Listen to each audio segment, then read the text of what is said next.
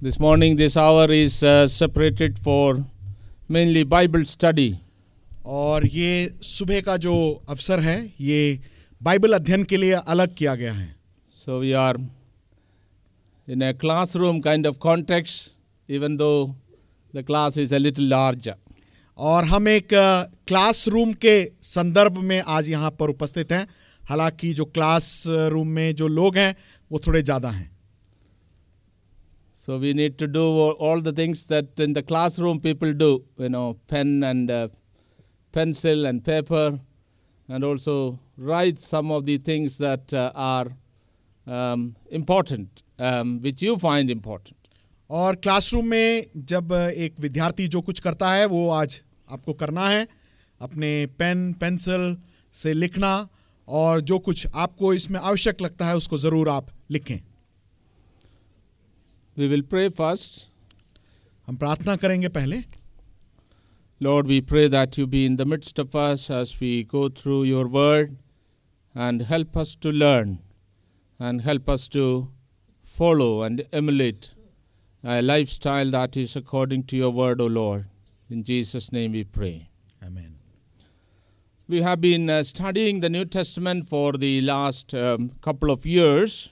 पिछले कई वर्षों से हम नए नियम की किताबों को पढ़ रहे थे I like the New Testament very much, of course, the whole Bible, but the New Testament very much because New Testament originated uh, in a uh, in a time and in a context which is very similar to our context in India. मुझे नया नियम जो है बहुत ही खूबसूरत लगता है पूरा बाइबल मुझे अच्छा लगता है लेकिन नया नियम इसलिए क्योंकि हमारे हिंदुस्तानी जैसे माहौल और संदर्भ में नया नियम जो है वो उत्पन्न हुआ It originated from a small minority, powerless community that believed in Jesus. नया नियम एक छोटे से अल्पसंख्यक समूह से उत्पन्न हुआ जो प्रभु यीशु मसीह पे विश्वास करता था When the Greeks were boasting of their culture, जब यूनानी लोग अपने संस्कृति पर अभिमान करते थे the Romans were boasting of their military power. रोमी लोग अपने सैन्य सामर्थ्य के ऊपर अभिमान करते थे And the Jews were claiming that their religious traditions are the only real, real religious traditions. यहूदी लोग इस बात का दावा कर रहे थे कि उनके धार्मिक परंपराएं ही सबसे सही परंपराएं हैं And in such boastful claims all around, this small, powerless minority community that believed in Jesus uh, is coming up with this magnificent uh, writings. इस प्रकार के अभिमान भरे हुए एक संदर्भ में प्रभु यीशु मसीह में विश्वास करने वाला एक समुदाय इस प्रकार के एक लेख को लेकर आ रहा है Which unravels the plan of God in Jesus Christ. जो कि प्रभु यीशु मसीह में परमेश्वर की योजना के ऊपर से पर्दे को हटाता है So, this morning we will be studying what is that plan of God in Jesus Christ that is unraveled in the New Testament. आज हम इस बात पर ध्यान देंगे प्रभु यीशु मसीह में जो नए नियम की योजना है वो कैसे जो है उसमें दिख रही है उसको हम देखेंगे And who are the people this great God in Jesus Christ is partnering with in fulfilling that plan? उस योजना को पूरा करने में प्रभु यीशु मसीह के साथ कौन से और लोग शामिल हैं उसको भी हम देखेंगे So, this morning we are going to see the great plan of God that is revealed in Jesus Christ and written down in the New Testament. And who are the people whom God is going to select as his co workers in order that this great plan of God for this world may be realized? आज सुबह के समय हम ये देखेंगे प्रभु यीशु मसीह में जो परमेश्वर की योजना है वो नए नियम में क्या है और इस योजना को पूरा करने के लिए प्रभु यीशु मसीह के साथ कौन कौन से लोग शामिल होंगे In the previous years, we were opening up one by one a number of uh, uh, writings from the New Testament. We started with Mark's Gospel. पिछले कुछ वर्षों में हम एक एक करके सुसमाचार से हम लोग सीख रहे थे हमने सबसे पहले मरकुस रचित सुसमाचार से शुरू किया It is the shortest and perhaps the earliest of all the four Gospels. सारे सुसमाचारों में सबसे पहले इसे लिखा गया और ये सबसे छोटा है And uh, most probably, this was written at a time when the small Christian community was undergoing terrible stress and persecution. शायद ये उस समय लिखा गया जब छोटा सा मसीह समुदाय काफी बड़े तनाव और सताव से होकर गुजर रहा था Because a great war erupted at that time क्योंकि उस समय बहुत बड़ा एक युद्ध छिड़ चुका था be- between the Romans and the Jews. रोमी और यहूदियों के बीच में And the small Christian community was suspected by both the Romans and the Jews. और जो यहूदी और रोमी दोनों लोग मसीह समुदाय पर संदेह कर रहे थे The Jews were suspecting them because they were not joining with them. यहूदी लोग इसलिए संदेह करते थे क्योंकि मसीह लोग उनका साथ नहीं दे The रहे थे। Romans were suspecting them because their leader was already crucified on the cross, and therefore they have serious suspicion about the Christian community. रोमी लोग इसलिए संदेह करते थे क्योंकि इनका मसीहों का जो अगुआ है उसको क्रूस पर चढ़ाया गया इस बात को देखकर वो मसीहों पर बहुत ज्यादा संदेह So, करते in a थे warring context, if you are a suspect, then you can imagine the kind of stress and pain that can come upon you. इस प्रकार के संघर्ष के एक संदर्भ में आप सोच सकते हैं कि अगर आपके ऊपर संदेह आ जाए तो किस परिस्थिति में आप हैं So, Mark is writing the gospel in order to encourage those Christians that just as Jesus carried the cross, we are also invited to carry the cross and follow him as his faithful disciples. इस माहौल में मरकुस अपने अ, लिख- अ, पढ़ने वालों के लिए लिखता है जिस प्रकार मसीह ने क्रूस को उठाया और संघर्ष किया उस प्रकार हम लोगों को भी क्रूस उठाकर चलना है And that is how Mark presents the cross, that as the cross is advancing in the life of Jesus, his real disciples were departing from him, but others who were on the beside, on the wayside, were coming in and carrying the cross and following him faithfully. इसलिए मरकुस क्रूस का जिक्र करता है और बताता है कि प्रभु यीशु मसीह के पास पा- अग्रसर अ, जब क्रूस होता जा रहा है तब उसके अपने असली जो चेले हैं वो उसको छोड़कर जा रहे हैं बल्कि उसके साथ दूसरे जो बाहर से चलने वाले लोग हैं वो उसके साथ शामिल होते जा रहे Then हैं in the following year, we looked at Matthew's gospel. उसके अगले वर्ष हमने मत्ती रचित सुसमाचार को देखा Matthew probably wrote at a time when the early Christians were, were separating from the Jewish synagogues. मत्ती ने अपना सुसमाचार तब शायद लिखा जब मसीह लोग यहूदी आराधनालय से अपने आप को अलग कर रहे थे not yet separated, but uh, contexts are emerging in such a way that they have to walk out. और अभी पूरी रीति से वो यहूदी आराधनालय या परंपराओं से अलग नहीं हुए हैं लेकिन वैसी परिस्थितियां उत्पन्न हो चुकी थी And Matthew, as a scribe and as a pastor, coming from the Jewish background, he doesn't want to sever the relationship. मत्ती एक शास्त्री होने के बा- नाते और एक पासवान होने के नाते इस रिश्ते को पूरी रीति से काटना नहीं चाहता था And that is why in Matthew's gospel we have Jesus saying that don't go to the Gentiles, don't go to the Samaritans, go only to the lost sheep of Israel. इसीलिए हम अतिरचित सुसमाचार में यीशु की इस बात को पढ़ते हैं कि सामरियों के पास ना जाएं यहूदियों के पास ना जाएं लेकिन जो खोए हुए हैं उनके पास जाएं Somehow he wants the Christian community to be connected with the Jewish roots. और वो चाहता था ये मसीह जो लोग हैं वो यहूदी मूल के साथ जुड़े रहें But at the same time, he recognized that God's salvation in Jesus Christ is for all nations. और वो इस बात की भी पहचान को रखता है कि मसीह में जो सुसमाचार है वो सारी जातियों के लिए है And therefore, that great commandment is also there go to all the nations and make disciples. और इसीलिए वो महान आदेश भी वहां पर उपलब्ध है कि सारी जातियों में जाकर सुसमाचार सुनाओ And he also knew that Jesus Christ is greater than Moses. और वो इस बात को भी जानता है कि यीशु मसीह मूसा से बड़ा है And the new covenant is a better covenant, a higher covenant. नई वाचा जो है वो एक अच्छी वाचा है और एक बड़ी वाचा है And that is why we have the Sermon on the Mount. It has been said to you, but now I say unto you. Thereby, Matthew is intensifying, Jesus is intensifying the law. और पहाड़ी उपदेश भी पाया जाता है और इसीलिए वो कहता है ये तुम्हारे पास है लेकिन फिर भी मैं कहता हूं व्यवस्था को वो और दृढ़ कर रहा है So that was the context in which Matthew was writing the gospel, and you can see features of that those features in Matthew's gospel. और यही कारण है कि मत्ती अपने सुसमाचार को लिख रहा है और उसके स्वभाव उसमें पाए जाते हैं And then in the in another year we looked at John's gospel. दूसरे एक वर्ष में हमने यहुना रचित सुसमाचार को देखा And when John was writing the gospel, the severance has already taken place. जब यहुना अपने सुसमाचार को लिख रहा है तब इस प्रकार का जो अलगाव है वो हो चुका है The Jewish council met and decided that those who confess Jesus as Messiah will be excommunicated from the synagogue. और जो यहूदी वो काउंसिल था उन्होंने इकट्ठा हुआ और उन्होंने कहा कि जो यीशु को प्रभु के रूप में कबूल करेगा वो अलग कर दिया जाएगा And once they are excommunicated from the Jewish synagogue, the early Christian community asserted it, its identity much vigorously.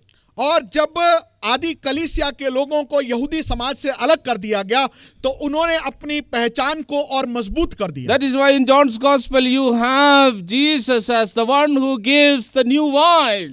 और इसीलिए यमुना रचित सुसमाचार में आप देखते हैं यीशु वो है जो नए दाखरस को देता And है there is no point in waiting for the old wine because the old wine is finished. और पुराने दाखरस का इंतजार करके कोई मतलब नहीं क्योंकि पुराना दाखरस खत्म हो चुका है And in Jesus Christ, we are entering into the new temple. The old temple is gone. अब यीशु मसीह में नए मंदिर में हम प्रवेश कर रहे हैं पुराना मंदिर खत्म हो चुका है In Jesus Christ, we have a new birth. The old birth is of no use. यीशु मसीह में नया जन्म है पुराना जन्म किसी मतलब का नहीं है In Jesus Christ, we have a new worship because the true worshipper will not worship on this mountain or that mountain, but he will worship in truth and spirit. यीशु Hallelujah. मसीह में सही आराधना भी है क्योंकि जो सच्चा आराधक है वो इस पहाड़ उस पहाड़ में नहीं करेगा लेकिन वो प्रभु यीशु मसीह में नहीं आ- आत्मा और सच्चाई में वो आराधना And in करेगा Jesus Christ, we have this new salvific experience. यीशु मसीह में नए उद्धार का अनुभव है No point in waiting for the salvation for 38 years. Now you take up your mallet and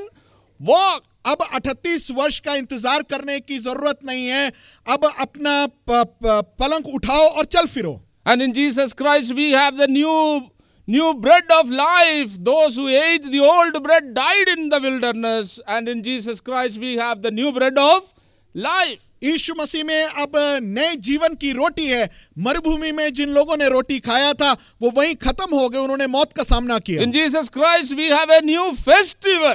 यीशु मसीह में नया पर्व है त्योहार है And in Jesus Christ we have a new water of life. यीशु मसीह में नया जीवन का जल है And in Jesus Christ, we have a new law that forgives and gives life, not the old law that stones to death. यीशु मसीह में नया जीवन है जो क्षमा को प्रदान करता है माफी को प्रदान करता है पत्थर मारकर ख- समाप्त नहीं करता है And therefore, in chapter 9, we see those who believe in Jesus, they come out of the temple. The blind man who was blind and saw, seeing now, he came out of the temple. And then we, s- when he saw Jesus, he bowed down and worshipped him out of the temple. और नौवें अध्याय में हम देखते हैं कि अंधा व्यक्ति जो चंगा होता है वो मंदिर से यहूदी मंदिर से बाहर निकलता है और फिर वो यीशु के सामने दंडवत कर कर उसकी आराधना करता है And those who worship Jesus now will, will be rallying around the new shepherd. और अब जो यीशु की आराधना करते हैं, वो नए चरवाहे के इर्द गिर्द इकट्ठे होंगे They will not go after the old shepherds. वो पुराने चरवाहे के पीछे नहीं They जाएंगे will rally around the new shepherd. नए चरवाहे के सामने इकट्ठे And होंगे they will experience the resurrection life through baptism. बपतिस्मा के द्वारा पुनरुत्थान के जीवन का वो अनुभव करेंगे Awake, O sleeper, rise up from the dead. And Lazarus coming out from the dead. और वो मृतकों से जी उठने की आवाज को लगाता है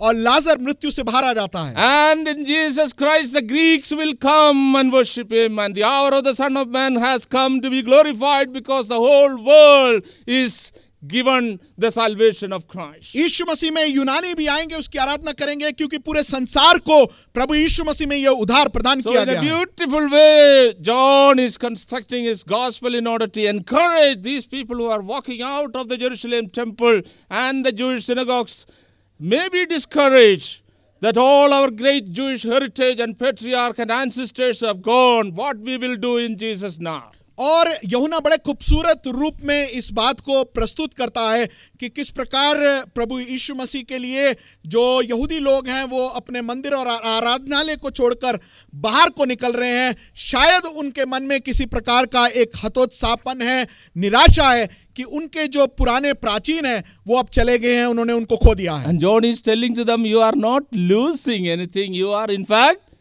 gaining. यहुना उनको बता रहा है कि तुमने कुछ खोया नहीं है लेकिन तुम कुछ पाने जा रहे हो या पा लिया है This is the wonderful opportunity to drink the new wine, which, which in the Bible is the, representing the Holy Spirit. ये बहुत अच्छा खूबसूरत अवसर है नए दाखरस को पीने का जो कि पवित्र आत्मा है This is the opportunity to worship in a new temple in truth and spirit. ये एक नया अवसर है आत्मा और सच्चाई में आराधना करने का This is just to brush up your memories. I am saying these things. ये सारी बातें मैं आपकी यादाश्त को ताजा करने के लिए कह रहा हूँ I hope your memories are coming back.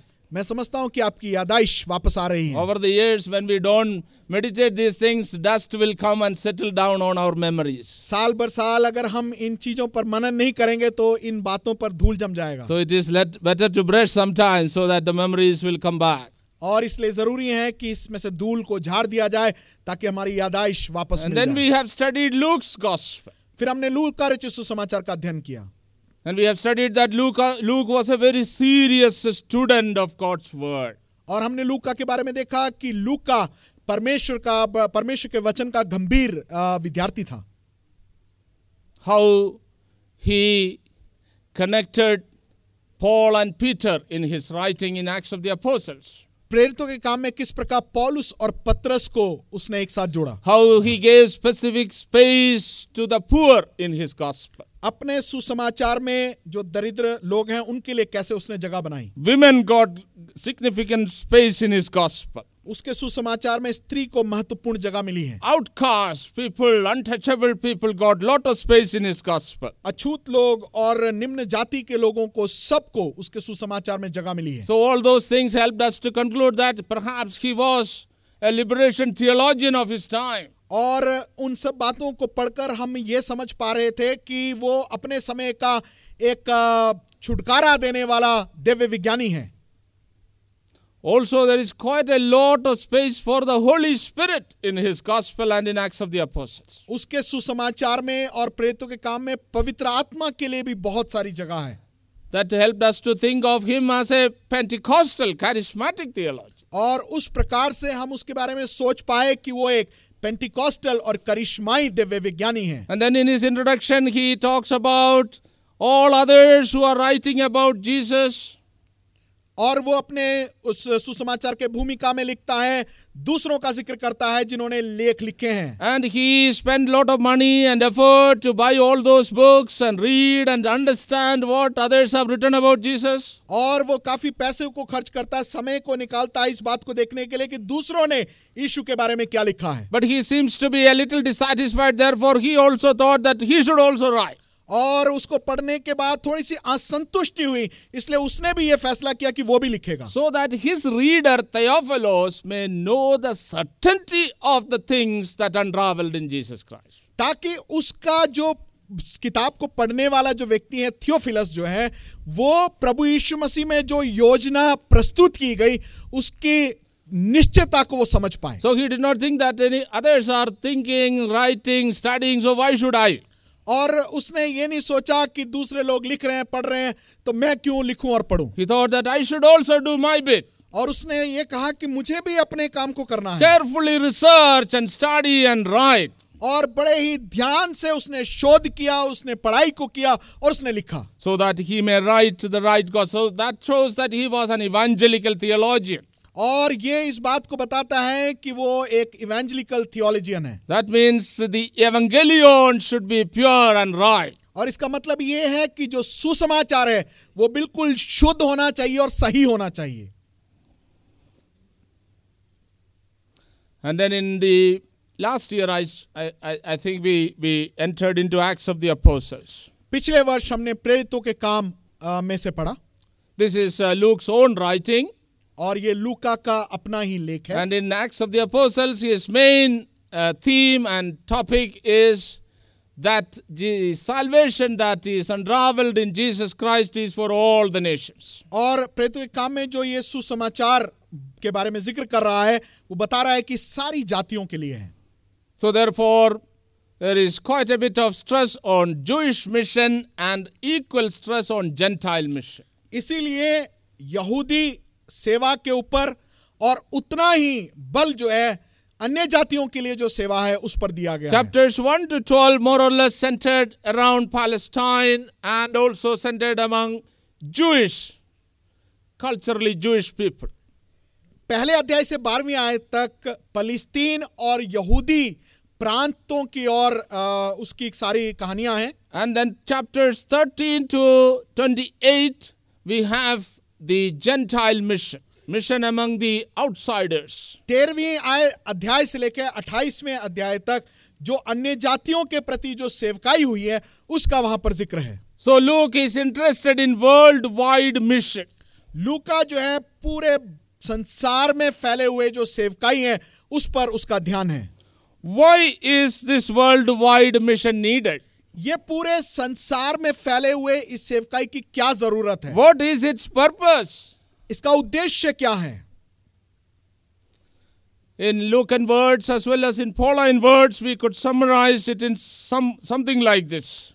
Luke के शब्दों में और पॉलुस के शब्दों में इस प्रकार हम इसका निष्कर्ष बना सकते हैं That in Jesus Christ, God is involved in the plan of building up a new human in Jesus Christ. यीशु मसीह में परमेश्वर एक योजना में लगा हुआ है कि यीशु मसीह में नए एक मानव जाति की वो सृष्टि करे Amen. Hallelujah. Hallelujah God is involved in creating a new human in Jesus Christ. यीशु मसीह में परमेश्वर एक नए मानव जाति की सृष्टि के कार्य को कर रहा है Because the old human got corrupted क्योंकि जो पुराना मानव है वो अशुद्ध हो चुका है भ्रष्ट हो And the चुका है whole humankind, uh, in identification with that uh, first Adam, the old Adam, uh, need a renewal and a rejuvenation. और पुराना जो आदम है अ, प- पहला जो आदम है उसको अब नए रीति से बनने की जरूरत है And therefore, the second Adam has to come. इसीलिए दूसरे आदम की आवश्यकता And the है whole human humanity need to be in the second Adam.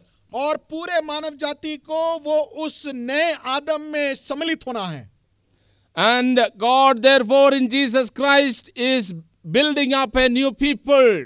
और प्रभु यीशु मसीह में परमेश्वर एक नई जाति को बना रहा है One new human in Jesus Christ. प्रभु यीशु मसीह में नए मानव जाति को बना रहा है And this one new human is moving forward into the new heaven and into the new earth. ये नया मानव नए स्वर्ग और नए पृथ्वी की ओर अग्रसर हो रहा A new है exodus is beginning towards a promised land. एक नया निर्गमन एक वायदे के क्षेत्र की ओर यात्रा को शुरू कर रहा है A new household is under construction. एक नया घराना बनाया जा रहा है And the Bible talks about this in different different uh, images like kingdom of God. अलग अलग रूपकों में बाइबल इसका जिक्र करता है परमेश्वर का राज्य That is why in Acts of the Apostles, chapter 1, verse 8, Jesus, the risen Lord, is telling to his disciples, और इसीलिए प्रेरितों के काम उसके एक के आठ में जी उठा हुआ मसीह अपने चेलों से कह रहा है that the Ruah of Yahweh will come upon you. कि यहोवा का रुआ रू तुम्हारे ऊपर आएगा The Ruah of Yahweh will come upon you.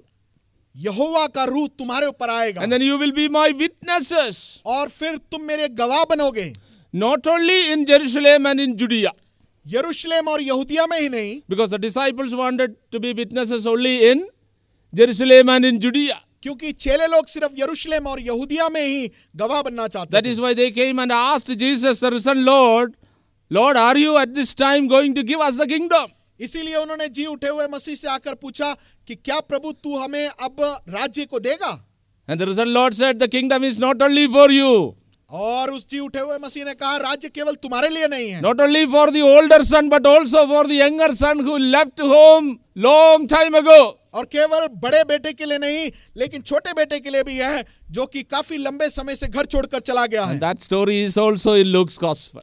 वो कहानी भी लू का रचित सुसमाचार में है And the time of the younger son who left home long time ago, the time has come for him to return. और जो छोटा बेटा अपना घर छोड़कर चला गया था अब उसको घर वापसी का समय हो चुका है But the unfortunate thing is that when the smaller son, the younger son came, the older son went out of the went out of the house. लेकिन अभाग्य की बात यह है है कि कि नहीं? जो छोटा बेटा जब आया तब बड़ा बेटा जो है वो घर छोड़कर चला जाता है That is why the Jews are still outside, outside the household, isn't it? They don't believe in Jesus. और इसीलिए यहूदी लोग आज भी जो है घराने से बाहर हैं क्योंकि वो यीशु में विश्वास नहीं But करते the time for the younger son has come. लेकिन जो छोटा बेटा है उसका समय आ चुका है The return is taking place. और उसकी वापसी हो रही है So the Ruah of Yahweh will come upon you, and you need to move out of Palestine. य- उस यहोवा का रूह आ रहा है और तुम्हें फलिस्तीन से बाहर निकलना है Yes, you be witnesses um, i- in Jerusalem and in Judea, तुम यरूशलेम और यहूदिया में गवाह तो जरूर बनो but you need to also go to the Samaritans whom you hate, और लेकिन तुम्हें सामरियों के पास भी जाना है जिससे तुम घृणा करते हो whom you think that they are untouchables. जिनको तुम अछूत मानते हो And then beyond Samaria, you need to go to the ends of the earth, समरिया से आगे तुम्हें दुनिया के छोर तक जाना to है all the nations, सारी जातियों में जाना है because the time has come for me as the father to draw the older son and the younger son into my household. क्योंकि मेरे लिए समय आ चुका है कि बड़े बेटे को भी छोटे बेटे को भी मैं अपनी ओर खींच लूं The time has come for the jubilee to take place. और युबली का समय आ चुका है Not only the Exodus, not only the new Exodus, नया निर्गमन ही नहीं but also the new restoration, the new jubilee. लेकिन नया पुनर्वास और नया jubilee But it's that is why Jesus came. और इसीलिए यीशु आया When he came to Nazareth, when the Bible was given to his hand, जब वो नासरत में आया जब उसको पवित्र शास्त्र दिया गया Jesus opened that passage in Isaiah. यीशु ने यशया के उस भाग को खोला The Spirit of the Lord is upon me परमेश्वर की आत्मा मेरे ऊपर है to preach the good news to the poor, दरिद्रों को मैं सुसमाचार to open सुनाऊं, the eyes of the blind, अंधों की आंखों को खोलूं and to set free all those who are in bondages, और जो बंधुआई में है उन सबको मैं मुक्त करूं and to declare the restoration year of the Lord, the jubilee year of the Lord. परमेश्वर के छुटकारे के उस वर्ष की मैं घोषणा करूं And that is also in Luke's gospel. वो भी लूका रचित सुसमाचार में है So God is in the business of building up a new family now.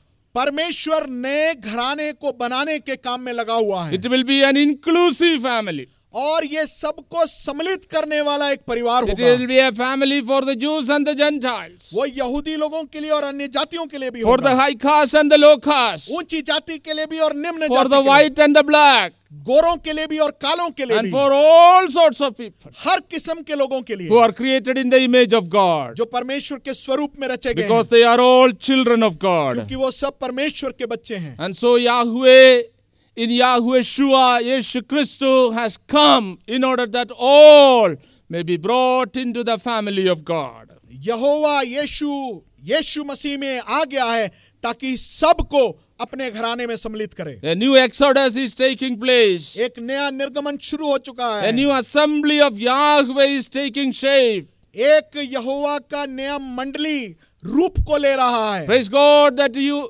and I, we are invited into that family of God. परमेश्वर की स्तुति हो क्योंकि आप और मैं उस परमेश्वर के परिवार में Praise आमंत्रित हैं God that we are participating in that great exodus और परमेश्वर की स्तुति हो क्योंकि हम उस बड़े निर्गमन में शामिल हो रहे and हैं walking towards, moving towards that new heaven and that new earth which is our promised land. और हम अपने नए स्वर्ग और नए पृथ्वी जो हमारा वायदे का देश है उसकी ओर हम प्रस्थान कर रहे हैं Who are these people who are participating in this new exodus?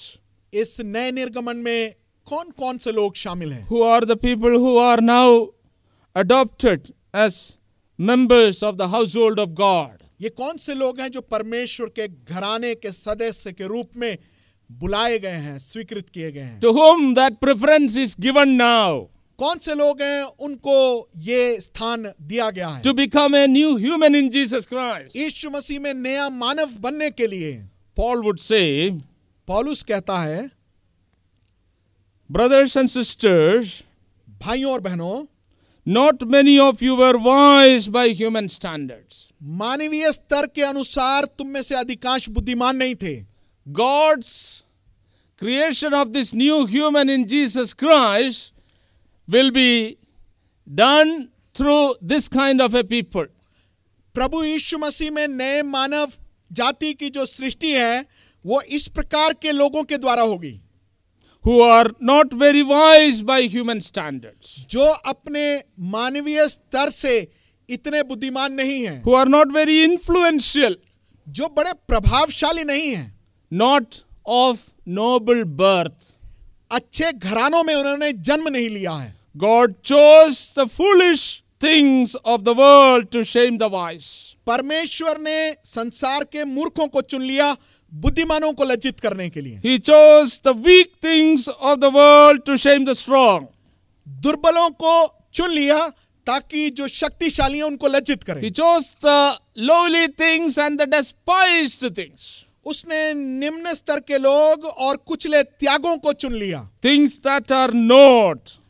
ऐसे जो कि शून्य की चीजें हैं To nullify things that are so that no one may boast before him. ताकि उन सब बातों को वो शून्य कर दे ताकि कोई उसके सामने घमंड ना करे So, who are the co workers of God in Jesus Christ now? यीशु मसीह में उसके सहकर्मी कौन हैं Paul was writing, in fact, to one of the comparatively richer church of, at that time. उस समय की जो कलीसियाएं थे उसमें जो काफी रहीस कलीसिया थी उसको पौलुस लिख रहा था The Corinthian church of all the churches कोरिंथियों की जो कलीसिया थी सारी कलीसियाओं में was से relatively richer church. वो दूसरी कलीसियाओं की तुलना में अमीर थी And to that church, Paul is telling that not many of you were very wise. और उस कलीसिया के लोगों को पौलुस कह रहा है कि तुम में से अधिकांश बुद्धिमान नहीं थे Majority of you were not influential तुम में से अधिकांश लोग प्रभावशाली नहीं थे and of noble birth. अच्छे घरानों में तुमने जन्म नहीं लिया Most of you are foolish, तुम में से अधिकांश मूर्ख हो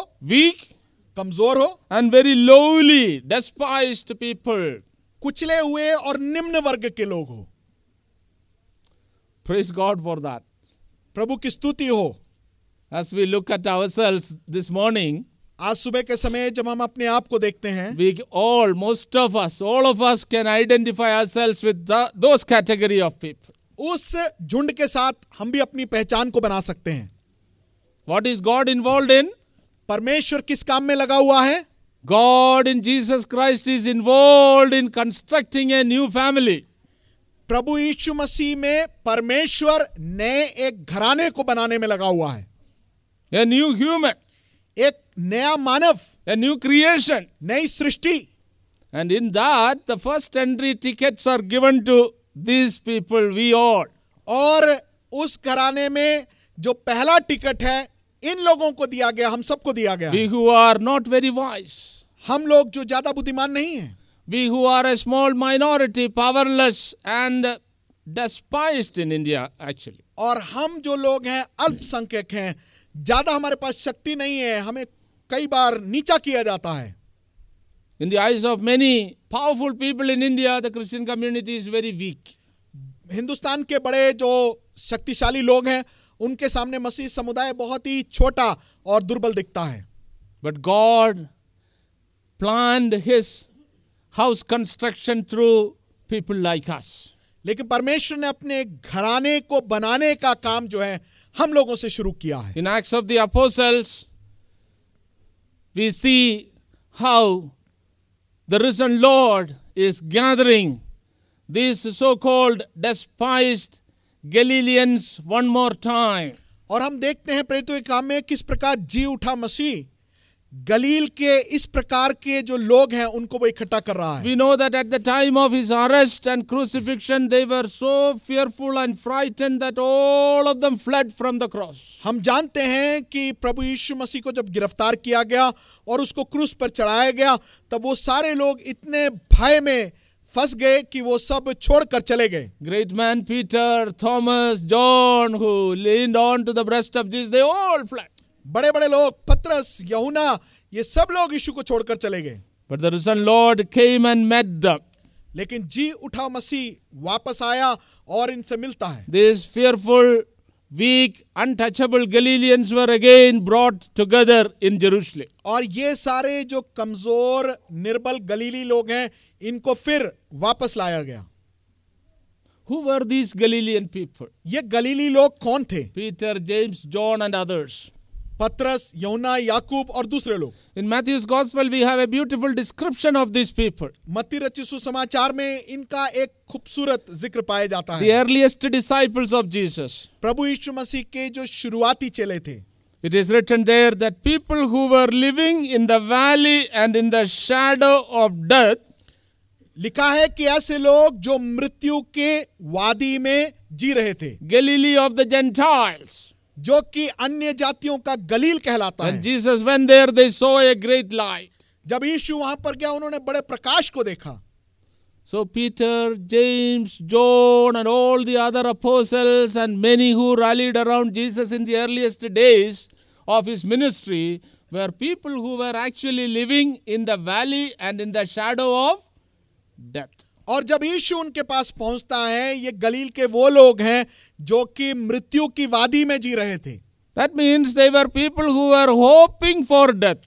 इसका मतलब ये है ये वो लोग हैं जो मृत्यु की कामना कर रहे थे या आशा कर रहे थे Nothing else to hope for. उनके पास और कोई चीज नहीं जिसकी वो आशा करें They were rejected by the Judean Jews as untouchables almost. और जो दूसरे यहूदा में रहने वाले यहूदी लोग थे वो उनको अछूत मानते थे That is why when uh, Peter came to Jerusalem, Peter came to Jerusalem, and at the time of the arrest of Jesus, um, you know, a, a servant l- girl saw uh, Peter, and then you are also one of the disciple, one of the followers of Jesus. और हम देखते हैं जब यीशु मसीह को गिरफ्तार किया गया उस समय वो लड़की आती है और पतरस को कहती है कि तुम उन चेलों में से एक हो And Peter tried to avoid and escape. और पतरस जो है वहां से बच निकलने की कोशिश And he करता है said, I don't know about him. वो कहता मैं तो उसको जानता भी नहीं And हूं then uh, the- she said, Your language shows that you are uh, from Galilee. और फिर वो लड़की कहती कि तुम्हारी भाषा से पता लग रहा है कि तुम गलील के हो You don't know how to talk Hebrew properly. तुमको अच्छे रीति से इब्रानी बोलना नहीं आता है Your Hindi shows that you are not a Hindi person. तुम्हारा हिंदी बताता है कि तुम हिंदी वाले नहीं You हो appears to be an Oriya person. तुम उड़िया वाले लगते हो or Jharkhandi या झारखंडी हो or Adivasi or whatever, I don't know. Adivasi या कोई भी All these kind of things. ये सारी बातें They were looked down upon by the so called pure, pure Jews. और जो शुद्ध यहूदी हैं वो उनको थोड़ा नीचा मानते थे They were considered as not people. और उनको एक पूरे व्यक्ति का दर्जा नहीं देते थे How true it is about most of us.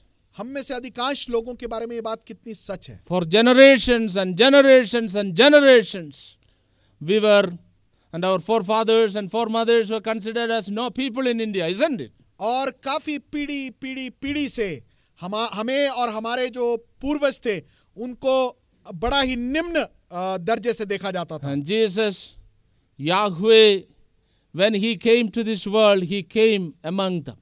यहोवा यीशु जब इनके बीच में आया तो वो इन्हीं के बीच में आया He called them and made them his disciples. उसने इनको बुलाया और चेला बनाया And he empowered them on the day of Pentecost. The Holy Spirit came upon these kind of Galileans. और पेंतिकोस के दिन उन्होंने प्रभु ने उन पर सामर्थ बर दिया पवित्र आत्मा इन गलीलियों पर आया And he transformed Peter, for example. और उदाहरण के लिए पत्रस को पूरा बदल दिया The unparted Peter was transformed.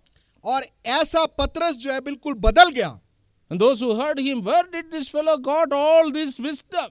और जो उसको सुन रहे थे उन्होंने सोचा कि इतनी बुद्धि की बातें This- इसके पास कहां से आ गई Uneducated, and they realized that they were only with Jesus. और ये व्यक्ति जो कि बिल्कुल अनपढ़ है तब उनको पता लगा कि ये यीशु के साथ And था। so, as a result of the Pentecost in Jerusalem, a new ecclesia was formed. और पेंतिकोस्त के उस कारण एक नए खलीसिया का वहां स्थापना An हुआ assembly of Yahweh in Yeshu Christo was formed in Jerusalem. A new family was constituted. यीशु मसीह में एक नया परिवार नए कलीसिया की वहां स्थापना हुई And the new first members were Galilean Jews, untouchable Jews. और जो पहले सदस्य थे उस कलीसिया के वो अछूत यहूदी गलीली लोग थे। People who are considered to be no people. ऐसे लोग जिनको बिल्कुल शून्य समझा जाता था God in Jesus Christ chose them as foundation stones. प्रभु यीशु मसीह में परमेश्वर ने उनको नींव का पत्थर के रूप में चुन लिया To build a new humanity in Jesus Christ. यीशु मसीह में एक नया मानव जाति बनाने के लिए And days went by and years went by. दिन निकल गए साल निकल गए Great preaching was taking place and lot of people began to come to Jesus in Jerusalem. बहुत प्रचार होने लगा और बहुत सारे लोग यीशु मसीह में आने लगे यरूशलेम में And many from the elite priestly class in Jerusalem became believers. और यरूशलेम के याजकीय परिवार से काफी सारे लोग वहां पर अ, कलीसिया में आने That लगे is what Luke tells us. इसीलिए लूका इसका जिक्र करता है Peter stood up and preached. पत्रस ने खड़े होकर प्रचार किया 3,000 believed and 5,000 believed, and even priestly class, many priestly people also believed. तीन हजार लोगों ने विश्वास किया पांच हजार लोगों ने विश्वास किया और रा- याजकीय परिवार से कई लोगों ने विश्वास किया And the Judean priestly class in Jerusalem were a very high headed people. और यहूदी जो राज- याजकीय परिवार के लोग थे वो बड़े अभिमान को घमंड को रखने वाले And in लोग। the early days, they were under the apostles, शुरुआत के दिनों में वो प्रेरितों के अधीन थे but later on, they began to take control of the Jerusalem church. उसके बाद वो यरूशलेम की कलीसिया के ऊपर अपने कब्जे को जमाने लग गए Because already they were from a high social background. क्योंकि वो पे- पीछे से ही एक अच्छे सामाजिक पृष्ठभूमि से आते हैं And so in Acts of the Apostles, we get a picture that Peter and others are coming under their control now. और प्रेरितों के काम में हम देखते हैं पतरस और दूसरे जो लोग हैं वो उनके अधीन आ रहे हैं For example, when there was a revival in Samaria, उदाहरण के लिए जब समरिया में जब अ, बेदारी हुई the Jerusalem leadership is now sending Peter, you go and see what is happening in there. और यरूशलेम के जो अगुए हैं वो पतरस को भेज रहे हैं और कह रहे हैं कि तुम जाकर इस काम को करके आओ So Peter is almost sort of now became an agent of somebody who is very superior in Jerusalem. और पतरस जो है अब उन लोगों के लिए काम करने लग रहा है ऐसा दिखता है जो कि उससे बड़े हैं And another time in Antioch, when there was a great revival, Peter went there.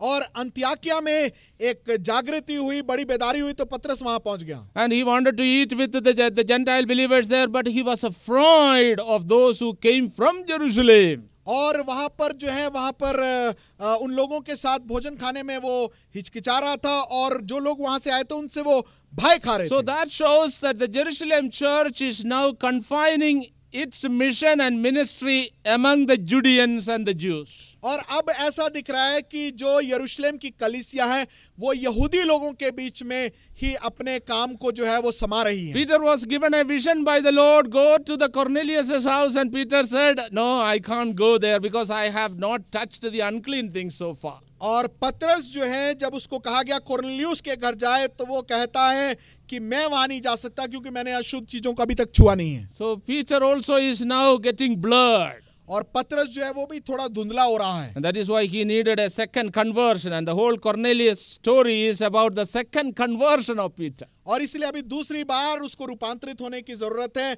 और कोर्नेलियस के घराने से संबंधित जो घटना है वो उसका परिवर्तन की कहानी है So the new family, the new creation, the new human construction which began in Jerusalem is now getting a little distorted. और अभी जो नया जो एक अ, घराने का जो काम शुरू हो रहा है वो थोड़ा सा बिगड़ रहा है They were not willing to move out. वो बाहर निकलने के लिए तैयार नहीं थे And so God in Jesus Christ is preparing a small group in Jerusalem to fan out that mission to outside world. अब प्रभु यीशु मसीह में परमेश्वर प्रभु यीशु मसीह में एक नए काम को शुरू कर रहा है जो कि यरूशलेम में तैयार होकर बाहर को निकले So a new group of Greek speaking Jews emerged within the Jerusalem church. इसलिए यरूशलेम की कनीसिया के अंदर यूनानी बोली को बोलने वाले कुछ यहूदी लोग उभर कर आए And their emergence into leadership was, of course, through a crisis in the church. और उनका अगुवाईपन में आना जो है वो एक संकट के समय के बीच में हुआ And the crisis was over the dining table. और जो वहां का संकट जो है वो खाने के मेज में शुरू हुआ The Hebrew Jews, the Hebraic Jewish Christian believers, were not giving good food to the Hellenistic Greek speaking Jewish Christian believers. जो इब्रानी मूल के यहूदी थे वो यूनानी मूल के जो यहूदी हैं उनको अच्छा भोजन नहीं दे रहे थे So Oh, these Greek speaking, speaking Jews came from outside and they are corrupt and contaminated people. ये जो यहूदी अ, यूनानी यहूदी हैं ये बाहर से आए हैं और ये अशुद्ध किस्म के So, लोग in हैं a way, some kind of caste system came into the Jerusalem church. यरूशलेम की कलीसिया के अंदर एक जाति प्रथा सी उत्पन्न हो गई So, the problem was solved by selecting uh, seven people to serve the food on the table. और इसीलिए इस समस्या का तब समाधान हुआ जब सात लोगों को चुना गया जो कि मेज की सेवा And that करेंगे is how we read the story of Stephen, Philip, and others. और इसी प्रकार हम फिलिपोस और स्टेफानोस की कहानी को They were पढ़ते हैं। actually people who grew up in other parts in the Asia Minor. और ये ऐसे लोग थे जो एशिया माइनर के अलग अलग स्थानों में पले बड़े थे And now they came to Jerusalem and somehow heard the gospel and became part of the early church in Jerusalem. और अभी जो है वो वापस आकर आदि कलीसिया के एक अंग बन चुके हैं They realized the crux of the gospel much better than many others.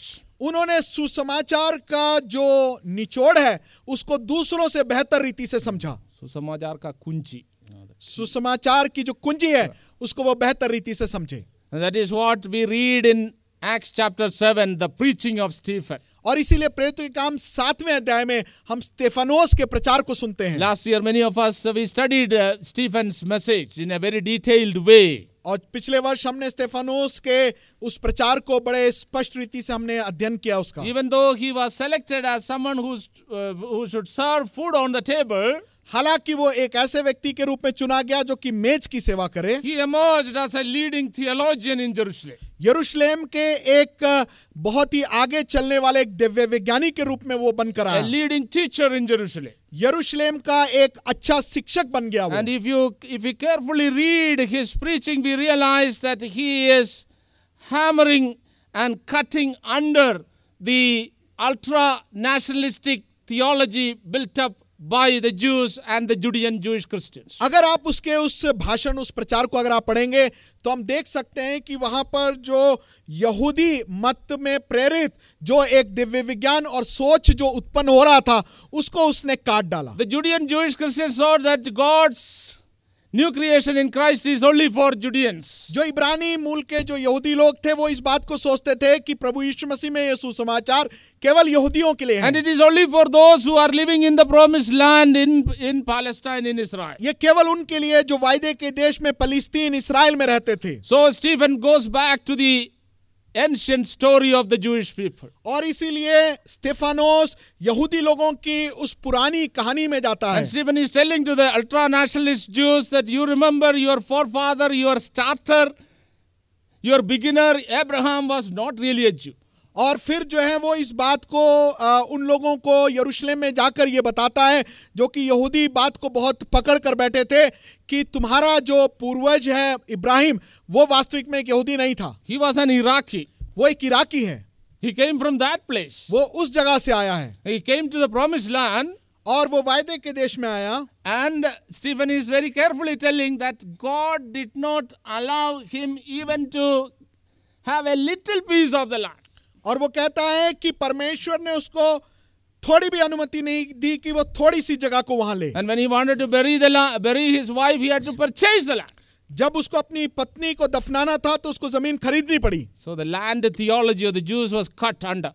और वहां पर जो यहूदियों का भूमि के बारे में जो दिव्य विज्ञान था वो खत्म हो गया And then he goes to the story of Joseph instead of Isaac and Jacob. और इसहाक और याकूब के बारे में जिक्र करने की बजाय वो यूसुफ अ, के बारे में जिक्र करता है Jacob is getting only a little space in Stephen's preaching. और याकूब को भी स्टेफानोस के प्रचार में थोड़ी सी जगह मिल More रही। space is given to Joseph. Yusuf को ज्यादा जगह मिलती है And Stephen wants to say that your great leader, Joseph, was in Egypt. और वो कहता है तुम्हारा बड़ा अगुआ यूसुफ वो यहूदा अ, अ, मिस्र में था His wife was an Egyptian. उसकी पत्नी यहू अ, मिस्री थी And through that marital relation, Ephraim and Manasseh have Egyptian blood in them. और उसके द्वारा इफ्रेम और मनाशे के अंदर मिस्री खून बहता है And your great leader Moses, where was he? और तुम्हारा बड़ा अगुआ मूसा वो कहा था He was Pharaoh's daughter's son. वो फिरो के बेटे का पुत्र था The बेटी very का पुत्र। word Moses is Egyptian word. और जो मूसा शब्द है वो भी एक मिस्री शब्द His है name was given by the Egyptians. उसका नाम मिस्रियों के द्वारा दिया गया He went on and on and on and s- he just cut the zealous nationalistic theology and ideology of the Jews of his time. और वहां पर उत्तेजना से भरे हुए वहां पर उनका जो यहूदियों का देशवादी अपने प्रति जो दिव्य विज्ञान था उसको उन्होंने काट दिया Because the Judean Jewish Christians were not prepared to give the gospel of Jesus Christ to outsiders. क्योंकि इब्रानी मूल के जो यहूदी लोग थे वो सुसमाचार को दूसरे लोगों को देना नहीं चाहते थे And then Luke is giving us the story of another person who was selected for serving table or ser- food on the table. और फिर वो दूसरे एक व्यक्ति के बारे में जिक्र करता है जो कि चुना गया था उस मेज की सेवा And के that लिए। is Philip. वो फिलिप Where फिलिपुस did है। he go? he went to the Samaritans. और वो कहाँ जाता है वो सामरियों के पास And जाता है। after that uh, great uh, conversion story in Samaria, from there he moved on. He did not come back and stay in Jerusalem. Instead, he went to Caesarea and stayed along with, with his prophetic, with his prophet daughters in Caesarea, which is predominantly a Gentile region in Palestine. सामरिया में जाता है वहां उसके काम बढ़ने के बाद वो यरूशलेम में वापस नहीं आता सिसरिया में जाता है और अपनी उस भविष्यवक्ता बेटियों के साथ वहां पर रहता है फिर जो वो सिसरिया है वो पूरा जो प्रांत है वो अ, जो अन्य जाति लोग हैं वहां पर ज्यादा पाए जाते And हैं it is that Philip who gave accommodation many times to Paul when he was conducting his Gentile mission. और वही फिलिपुस है जिसने पौलुस को कई बार रहने की जगह दी जब पौलुस अपने अन्य जातियों की सेवा को लेकर आगे बढ़ रहा था So the church in Jerusalem was shaken, यरूशलेम की कलीसिया हिलाई गई and there was persecution, and many were fanning out, many were fanning out Or- into the Gentile territories. बहुत वहां पर सताव हुआ और बहुत सारे लोग अन्य जाति प्रांतों की ओर बढ़ गए And Luke writes, except the apostles. और लूका लिखता है प्रेरितों के अलावा That means apostles stayed in Jerusalem, others ran away. इसका मतलब है कि प्रेरित लोग यरूशलेम में रहे बाकी भाग गए So somehow the persecutors were not persecuting Peter, James, John, and others. और किसी रीति से सताने वाले अ, पतरस यहुना याकूब को नहीं सता रहे The थे persecutors were stoning Stephen to death, and persecutors were persecuting Philip. They could not stay in Jerusalem, but Peter could stay in Jerusalem. और अ, स्टेफानोस पर अ, सताव हुआ फिलिप पर सताव हुआ लेकिन पतरस पर सताव नहीं हुआ और वो उधर ही पाया So गया that shows how Peter compromised his gospel. और इसका मतलब है कि पतरस ने किस प्रकार अपने सुसमाचार से समझौता किया And so the gospel began to fan out through the ministry of Philip and others, the Hellenists, into the Gentile world. और इस प्रकार अ, फिलिपुस और दूसरे लोगों के द्वारा अन्य जाति प्रांतों की ओर सुसमाचार जाने लग They गया were also little people, actually. Stephen, Philip, and others who were selected to serve food on the table were little people, but the great worldwide mission is now starting through those little people. Philip और Stefanos छोटे किस्म के लोग थे इसीलिए उनको मेज की सेवा के लिए चुना गया था इन छोटे लोगों के द्वारा पूरे विश्व भर में सेवकाई फैलने लग गई Then in Acts of the Apostles, when we come to chapter 11, प्रेरितों के काम में जब हम ग्यारहवें अध्याय में आते हैं we also read of another group of very small, little, despised, lowly people. वहां पर एक और झुंड के बारे में हम पढ़ते हैं जो कि बड़े निम्न किस्म के और तुच्छ माने हुए लोग हैं On the at the time of the persecution and the stoning of Stephen, सताव के समय और जब स्टेफानोस पर पथरवा हुआ उस समय Philip went to Samaria. Philip वो सामरिया में And गया many others fla- f- fanned out towards the northern side, और बहुत सारे लोग उत्तरी की उत्तर की ओर भागने लगे towards Damascus and towards Syria. दमिश्क और सीरिया की तरफ And some of them came to Antioch. और उसमें से कुछ लोग जो हैं वो अंताकिया में आए Uh, You know their identity in Acts of the Apostles, आप प्रेरितों के काम में उनके पहचान को देखते हैं Acts chapter 11, verse 20 following. प्रेरितों के काम उसके 11 के 20 के बाद They were described as certain men, और लिखा है कि उनके बारे में लिखा है कि कुछ लोग nameless people. और उनका नाम नहीं दिया गया They were simply put as certain men लिखा है कि कुछ लोग of Cyprus and Cyrene. जो कि साइप्रस और कुरेनी थे So those who fled from Jerusalem because of the persecution, some of them were from Cyprus and Cyrene. यरूशलेम में सताव के कारण कुछ लोग जो वहां से भाग कर निकले वो साइप्रस या कुरेनी थे Of the islanders and the Africans, if you want to think of them like this. अगर आप इस प्रकार सोचना चाहते हैं तो अफ्रीका के द्वीप के लोग थे Cyprus is an island in the Mediterranean Sea. और साइप्रस जो है मेडिटेरेनियन सागर में एक आ, भाग है Barnabas comes from there. बरनबास वहां से आता है Islanders. द्वीप में रहने वाले लोग And then Cyrene is modern Libya, और कुरेन कुरेनी जो बोला गया है वो आज की लिबिया है North Africa. उत्तरी Africa Dark Jews, black Jews, जो कि काले रंग के यहूदी हैं Greek speaking black Jews. और य- यूनानी भाषा बोलने वाले काले रंग के यहूदी And what is their name? Certain men, nameless. और उनका नाम है कुछ लोग But they came to Antioch वो अंताकिया में आए And they first began to preach the gospel only to the Jews. वो यहूदियों के अ, लिए उन्होंने सुसमाचार प्रचार किया And then they slowly began to speak to the Greeks. और फिर वो यूनानियों से भी बात करने लग गए And then Luke is careful to note there the hand of the Lord was up on them. Hallelujah! और इसलिए लूका बड़े ध्यान से लिखता है कि परमेश्वर का हाथ उनके ऊपर था See how careful Luke as a writer. देखिए लूका कितना ही बड़े ध्यान से लिखने वाला The लेखक है hand of the Lord was upon these little islanders and the black African Jews. परमेश्वर का हाथ ये द्वीप से निकले हुए कुछ लोग इनके ऊपर था अ, जो कि अफ्रीका के हैं And a great revival, a great church growth is taking place in Antioch. और अंताकिया में बहुत बड़ा एक कलीसिया की बेदारी हो रही है And Barnabas was sent from Jerusalem church to help them. और बरनबास को यरूशलेम कलीसिया से भेजा गया कि उनकी मदद करें And Barnabas went there and he could not handle it, and so he searched for another helper, went all the way to Tarsus, and he found Paul from Tarsus and brought him back to Jerusalem, uh, Or- to, to Antioch. और बरनबास जब वहां पहुंचता है वो वहां पर सब कुछ संभाल नहीं पाता है वो तरसुस में जाता है और पौलुस को लेकर आता है You see, by the time Paul in between was converted and almost 10 years gone now. और उस समय दस साल हो चुके हैं पौलुस को प्रभु में आकर For 10 years, Paul was not welcomed in Jerusalem. दस साल तक पौलुस को यरूशलेम में जगह नहीं मिली थी Many were suspecting him. कई लोग उस पर संदेह कर रहे He थे went to Arabia and the people were trying to persecute him there, and therefore he thought that it is better for me to go to my own region. And so he went to Cilicia, to Tarsus, and he began to preach the gospel there alone as a loner missionary. और वो अरब में दस साल उसने काम किया और Three उस साल, three साल, three साल अरब में। तीन साल उसने अरब में जो है वो सेवा किया और वहां पर उसने कई सताव का सामना किया उसको स्वीकृति नहीं मिली उसके लिए वो अपनी जगह में अ, तरसुस और इन प्रांतों में जाकर प्रचार करने Paul लगा did not get uh, his uh, good acceptance in Jerusalem because he was also like Stephen, Philip, and others was a zealous Gentile missionary.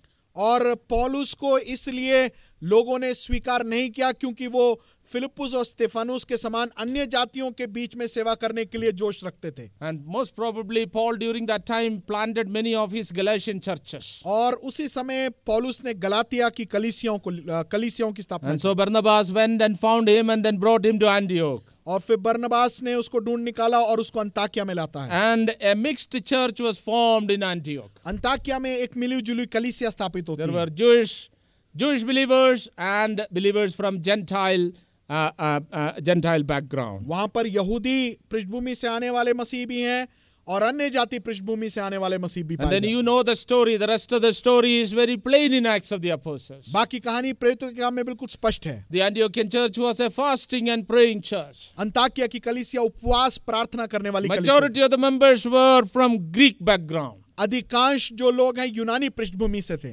And many, uh, and some others were of Jewish background. It Or- was a mixed church. और कुछ लोग जो हैं वो यहूदी पृष्ठभूमि से थे मिली जुला एक झुंड And था। as a result of fasting and prayer, the Holy Spirit was ministering in that church in a very personal way. और उपवास प्रार्थना करने के कारण पवित्र आत्मा बड़े व्यक्तिगत रीति से वहां काम कर And the रहा था। Holy Spirit came and told that you need to set apart couple of people for worldwide mission. और पवित्र आत्मा वहां पर स्पष्ट रीति से आता है और इस बात को कहता है कि तुम्हें पूरे संसार की सेवा के लिए कुछ लोगों को अलग करना And है you know, Paul and Barnabas were set apart. और आपको मालूम है पौलुस और बरनबास को अलग किया They गया were prayed. उनके लिए प्रार्थना किया They were गया prayed over, and then this church supported them for a number of years. और उनके लिए प्रार्थना कर कर उनको भेजा गया और काफी लंबे सालों तक उस कलीसिया ने उनकी मदद At की least in the Acts of the Apostles, we read of a three missionary journeys of Paul and Barnabas and others. और प्रेरितों के काम में तीन पौलुस और बरनबास और साथियों की हम तीन मिशनरी यात्रा को देखते हैं Whenever Paul and his companions went to other places and preached and planned churches, they will come back and report to the church. और वो जाते थे दूसरे कई जगहों में जाकर प्रचार करते थे वापस आकर वो कलीसिया में अपना हाल बताते थे And this church financially supported their ministry. आर्थिक रूप से इस कलीसिया ने उनकी सेवकाई की मदद And की as a result, many Pauline churches were planted in the Macedonian and also in the Achaean territory. और इसके कारणवश मकदुनिया में और दूसरे कई प्रांतों में कलीसियाओं की स्थापना हुई And many of the churches that Paul planted, members were not of noble birth. और बहुत सारी कलीसियां जिसका पौलुस ने स्थापना किया उसके जो सदस्य थे वो अच्छे घरानों में जन्मे हुए लोग नहीं थे Whether it is the Galatian churches, Philippian church, Thessalonian church, or the Corinthian church, the Macedonian churches, many of these churches members were not of noble birth. कुलुसियों की कलीसिया हो या तेस्लोनिकियों की कलीसिया हो कुरिंथियों की कलीसिया हो ये सारी जितनी कलीसिया उसने स्थापित की उसके जो सदस्य थे अच्छे घरानों में जन्मे हुए नहीं थे Not many of you were wise by human standards. मानवीय स्तर से तुम में से अधिकांश अच्छे अ, Buddhiman. बुद्धिमान नहीं थे Not many were influential. तुम में से अधिकांश प्रभावशाली नहीं थे Not many were of noble birth. अधिकांश अच्छे घरानों में जन्मे नहीं थे Many, in the eyes of other outsiders, were foolish, दूसरों की नजर में बहुत सारे मूर्ख थे weak, and lowly, and despised. निर्बल कमजोर और दीन This was the kind of believers in many of the Pauline churches. और ये इस प्रकार के लोग थे पौलुस की कलिसियों में But Paul believed and he taught his believers that even though you are small in number, scattered all over the Mediterranean world, it is through you God is going to unravel his great plan. और पौलुस बताता है कि हालांकि तुम्हारी पृष्ठभूमि यह है लेकिन परमेश्वर तुम्हारे अंदर ही अपनी योजना को खोलेगा When I read Paul's letter to the Ephesians, I am amazed. जब एफोसियों की कलीसिया के लिए पौलुस की पत्री को मैं पढ़ता हूं तो मैं अचंभित हो जाता हूं According to the archaeologists, even a s- Roman senator's house can accommodate only 40 people. और आर्कियोलॉजिस्ट जो है उनके द्वारा ये पता लगता है कि जो रोमी सेनेटर है उसके घर में भी 40 लोग ही आ सकते हैं At the time of Paul, पौलुस के समय में And we know that none of Paul's believers were Roman senators. और आपको मालूम है कि पौलुस के जो अ, विश्वासी थे उसमें कोई भी रोमी सेनेटर नहीं And था all his churches were house churches. और उसकी सारी कलीसियां जो थी वो घरेलू So when कलीसियां you think about the church in Ephesus, एफएसुस की कलीसिया के बारे में जब सोचते हैं how many members were there in the church at Ephesus? एफएसुस की कलीसिया में कितने लोग थे Maybe 30 or 20 people 30 या 20 लोग or 40 people. या 40 लोग And there were many, many house churches possibly. और शायद ऐसे छोटे छोटे घरेलू But one कलीसिया house church, maybe 20 people or 30 people. शायद एक घरेलू कलीसिया 20 या 30 लोग होंगे And to that kind of a small number of Christian believers that Paul is writing the letter to the Ephesians. और ऐसे जो मसीही लोग हैं झुंड हैं उनको पौलुस चिट्ठी लिख रहा है To those 20 people, Paul is giving this picture that God has a great plan for this world. और इन 20 लोगों को पौलुस बता रहा है कि परमेश्वर की कितनी बड़ी योजना है He is involved in creating a new human in Jesus Christ. और वो यीशु मसीह में नए मानव जाति की सृष्टि कर रहा है And he is dividing the wall of separation और वो उस दीवार जो है उसको हटा रहा है between the Jews and the Gentiles यहूदी और अन्य जातियों के बीच की so दीवार that there may be one new human in Christ. ताकि मसीह यीशु मसीह में नए मानव की सृष्टि हो And you, 20 believers in Ephesus church, you have a pla- part in that great plan of God. और एफिसुस की कलीसिया के तुम 20 जो लोग हो परमेश्वर की योजना में तुम्हारे लिए एक बहुत बड़ी योजना है Oh, just imagine our little church in Orissa. Odisha में हमारी जो छोटी कलीसिया है, Just उसके बारे में imagine our little church in Uttar Pradesh, Korpal's church, 20 believers, 30 believers, at least in that church, 70 believers now. और छोटी कलीसिया सहारनपुर की भाई कुंवरपाल की कलीसिया के बारे में सोचे वहां पर सत्तर लोग हैं Oh, to that, through that church, God is going to do this great plan in India, in the world. और इस हालेलुया। छोटी कलीसियाओं के द्वारा परमेश्वर हिंदुस्तान में बड़े काम को करने जा रहा है My dear Amen. brothers and sisters, the ecclesia of Yeshu Christu is the only plan that God has in order to transform this world, in order to bring, behold, I make all things new. Hallelujah. परमेश्वर के पास एक ही योजना है इस संसार में बहुत बड़े एक बदलाव को लाने के लिए और वो योजना यही छोटी कलीसिया की Oh, in योजना the है। creation of the new heaven and in the new earth, your Kalisha, my little Kalisha, has that part. नया पृथ्वी और नया स्वर्ग बनाने की जो योजना है उसमें आपकी मेरी ये छोटी कलीसिया का एक बहुत बड़ा हिस्सा है It is not through the powerful and the strong and the wise that God is going to do this in this world. इस संसार में परमेश्वर शक्तिशाली और बलवान लोगों के द्वारा इस काम को नहीं करेगा The new creation, the new heaven and the earth will be done through the ecclesia of Yesu Christu and they belong they do not belong to the powerful and of the noble birth. परमेश्वर के इस बड़े काम को प्रभु यीशु मसीह की कलीसिया के द्वारा ही प्रभु करेगा जो कि बलवान लोगों का समूह नहीं है And in that great plan of God, I and you we have a part. और परमेश्वर की इस बड़ी योजना में आप और मेरा एक हिस्सा है We have that great part in the new exodus that is taking place. नया निर्गमन जो शुरू हो रहा है उसमें हमारा एक हिस्सा है Hallelujah, the new restoration ministry that is taking place. नए पुनर्वास का जो सेवा शुरू हो रहा है उसमें हमारा एक हिस्सा है The new pharaohs who are emerging in India and many parts of the world, they are saying, We will not allow the people to go. और नए फिरो जो हिंदुस्तान और दूसरी जगह पर फिरौन खड़े हो रहे हैं वो कह रहे हैं हम लोगों को जाने नहीं We देंगे will not allow the people who are under our control to participate in the new exodus. और वो कह रहे हैं कि हम जो हैं जो हमारे अधीन लोग हैं उनको हम निर्गमन में शामिल नहीं होने देंगे And it is in that context our message is the same message that God gave to Moses let my people go. और उसी संदर्भ में मूसा को जो संदेश दिया हमें प्रभु देता है मेरे लोगों को जाने दो Let my people go in order that they may worship me in the wilderness. मेरे लोगों को जाने दो कि मरुभूमि में वो मेरी आराधना करें My dear brothers and sisters, that is the very same message that we have. मेरे प्यारे भाइयों बहनों यही संदेश हमारे पास भी We है are the new Moseses of our time. हम अपने समय के नए मूसा हैं We are in the business of leading uh, people towards the promised land. हम वायदे के क्षेत्र में लोगों को ले जाने के लिए हम लगे हुए हैं towards new heaven and new earth. नए स्वर्ग और नए पृथ्वी की ओर Let those who come out into the ecclesia through faith in Jesus Christ, our duty as pastors is to help them to grow in the grace and in the knowledge of our Lord Jesus Christ.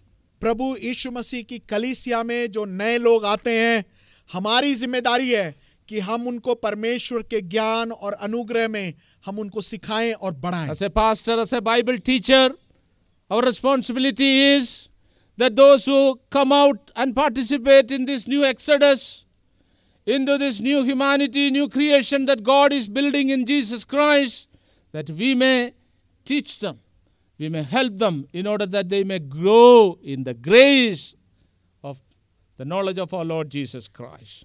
और प्रभु यीशु मसीह के शिक्षक और पासबान होने के नाते प्रभु की इस योजना के अंतर्गत जो नए लोग इस कलीसिया में जुड़ते जाते हैं हमारी जिम्मेदारी है कि हम प्रभु के अनुग्रह में और ज्ञान में उनको हम पालें और बड़ा करें How should we grow? How, how are we growing in the grace of our Lord Jesus Christ? प्रभु यीशु मसीह के अनुग्रह में हम कैसे बढ़ रहे हैं We know that the verse is taken from 2 Peter chapter 3 verse 18. दूसरा पत्रस उसके तीसरे अध्याय के अठारहवीं आयत से ये वाक्य लिया गया है And in the first chapter Peter says that there are seven things that we need to add to our faith in order to enter into the promised land. और वहां पर पहले अध्याय में पत्रस कहता है कि सात बातें जो हमें अपने विश्वास के साथ जोड़नी है उस वायदे के भूमि में प्रवेश करने के Faith लिए alone is not sufficient Peter says very clearly. पत्रस बिल्कुल स्पष्ट कहता है कि विश्वास पर्याप्त नहीं है Faith is only the first uh, first step. पत्रस पहल, अ, विश्वास पहला कदम है There are seven supplements needed to be added. सात और the चीजें faith. हैं जो विश्वास के साथ जोड़नी जरूरी हैं Add to your faith Peter says.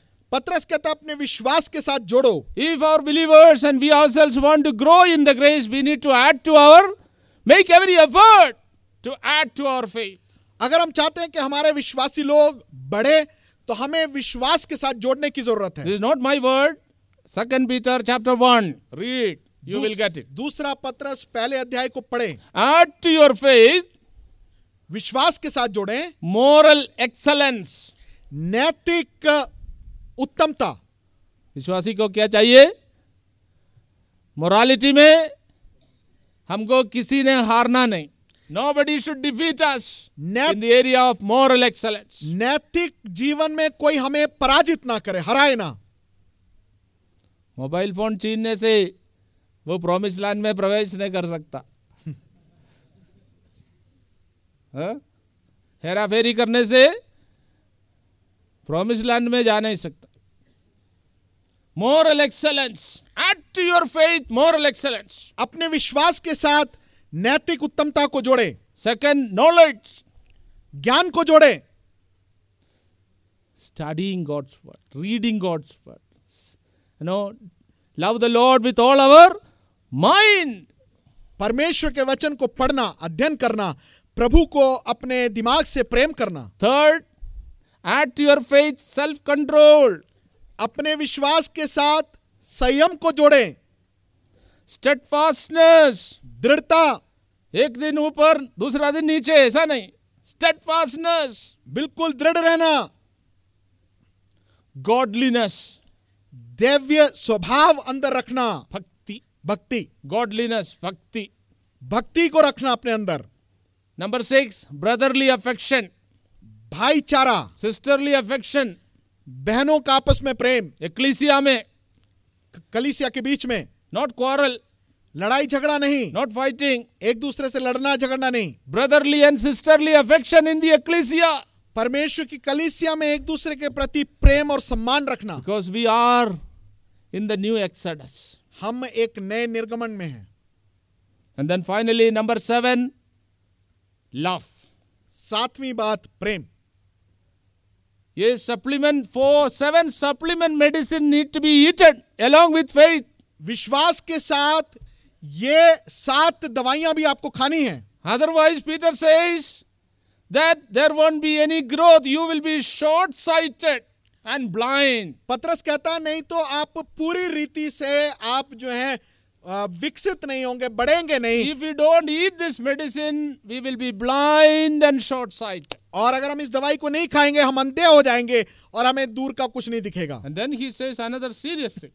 फिर वो एक गंभीर बात कहता है that we will not enter richly into the eternal kingdom of our Lord and Savior Jesus Christ. वो कहता है कि हम बड़े धनी होकर प्रभु के अनंत काल जीवन में प्रवेश नहीं करेंगे But if we have faith and then these things, लेकिन अगर हमारे पास विश्वास और ये सातों बातें हैं seven things, सातों बातें then we will abound in the knowledge and in the grace of our Lord Jesus Christ. तब प्रभु यीशु मसीह के अनुग्रह और ज्ञान में हम भर जाएंगे And then Peter says, We will richly enter into the eternal kingdom of our Lord and Savior Jesus Christ. Hallelujah. फिर वो कहता है कि हम प्रभु यीशु मसीह के उस अनंत काल में धनी होकर प्रवेश करेंगे मुश्किल से प्रवेश नहीं होगा ऐसा नहीं है somehow you will enter this not that richly enter बड़े ही धनी होकर हम प्रवेश करेंगे my dear brothers and sisters we are called to lead the people and we are called to grow in the grace and knowledge of our Lord Jesus Christ प्यारे लोगों हमें परमेश्वर ने दूसरे लोगों की अगुवाई करने के लिए और उनको परमेश्वर के अनुग्रह में और ज्ञान में बढ़ाने के लिए बुलाया वी है। Need to always have that great plan of God in front of our eyes हमारे नजर के सामने हमेशा वो बड़ी योजना The होनी चाहिए plan of God in Christ constructing a new human, new humanity, परमेश्वर की ये योजना नए मानव जाति को बनाने की a new heaven and a new earth. एक बड़ा स्वर्ग और बड़ी पृथ्वी It is ours. ये हमारी है We who are of low birth, we who are not very strong, we who are weak and despise, this new heaven and this new earth is for us. और हम जो लोग जो दुर्बल हैं निर्बल हैं हम लोगों के लिए ये नया स्वर्ग और नई पृथ्वी है Let us grow in the grace and in the knowledge of our Lord Jesus Christ and walk towards the promised land that God in Christ has kept for us. प्रभु यीशु मसीह के अनुग्रह और ज्ञान में हम बढ़ते चले जाएं और हमारे लिए जो सामने रास्ता रखा है उस पर हम चलते And चले जाएं। earnestly participate in the great mission, especially the mission to the outcasts, to the Gentiles, to the untouchables, and all sorts of people who are in our country. और बड़े ही इच्छा के साथ हम इस सेवा में आगे बढ़ते चले जाएं विशेष रीति से वो सेवा जो कि अछूत लोगों के लिए है उन लोगों के लिए है जो कि समाज में कुछ ले गए हैं Let us be part of the great exodus that is taking place in our country. हमारे देश में जो बड़ा निर्गमन हो रहा है उसके हम भाग बन जाएं The pharaohs who are emerging in our country will tell us that we will not let the people go.